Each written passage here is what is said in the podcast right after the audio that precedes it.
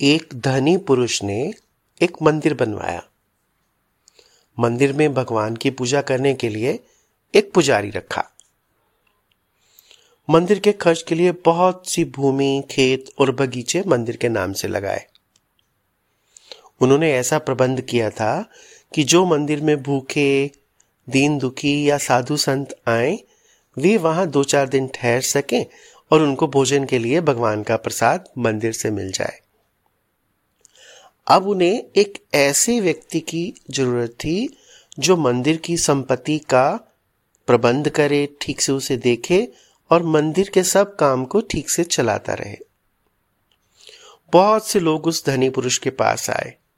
वे लोग जानते थे कि यदि मंदिर की व्यवस्था का काम, मंदिर को संभालने का काम उन्हें मिल जाएगा तो उन्हें बहुत अच्छा वेतन मिलेगा, सैलरी मिलेगी। लेकिन उस धनी पुरुष ने सबको लुटा दिया। वह सबसे कहता था मुझे एक भला आदमी चाहिए। मैं उसको अपने आप छांट लूँगा। बहुत से लोग मनी मन उस धनी पुरुष को गालियाँ देते थे।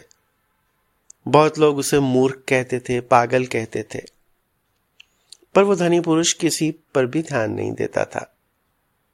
जब मंदिर के दरवाजे खुलते थे और लोग भगवान के दर्शन के लिए आ, आने लगते तब वह धनी पुरुष अपने मकान की छत पर बैठकर मंदिर में आने वाले लोगों को चुपचाप देखता रहता था।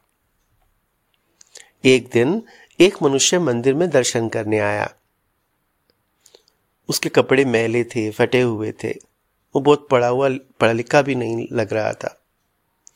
जब वह भगवान के दर्शन करके जाने लगा, तब धनी पुरुष ने उसे अपने पास बुलाया और कहा, क्या आप इस मंदिर की व्यवस्था संभालने का काम स्वीकार करेंगे?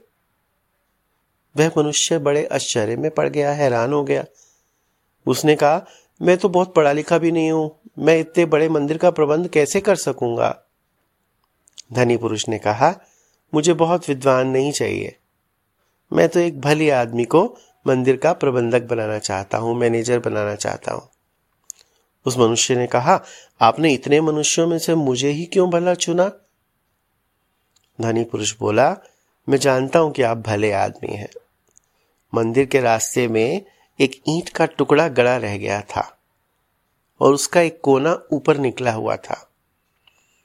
मैं इधर बहुत दिनों से देखता था कि उस ईंट के टुकड़े की नोक से लोगों को ठोकर लगती थी।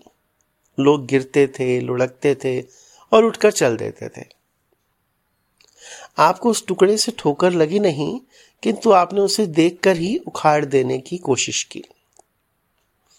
मैं देख रहा था कि आप मेरे मजदूर से फावड़ा मांग कर ले गए और उस टुकड़े को खोद कर अपने वहाँ की भूमि भी बराबर कर दी। तो उस मनुष्य ने कहा यह तो कोई बात नहीं है। रास्ते में पड़े कांटे, कंकड़ और ठोकर लगाने वाले पत्थर, ईंटों को हटाना तो प्रत्येक मनुष्य का कर्तव्य है।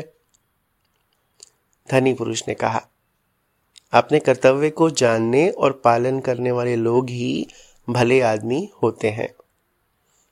तो फिर वह मनुष्य उस मंदिर का मैनेजर बन गया और उसने मंदिर को बहुत अच्छे से संभाला।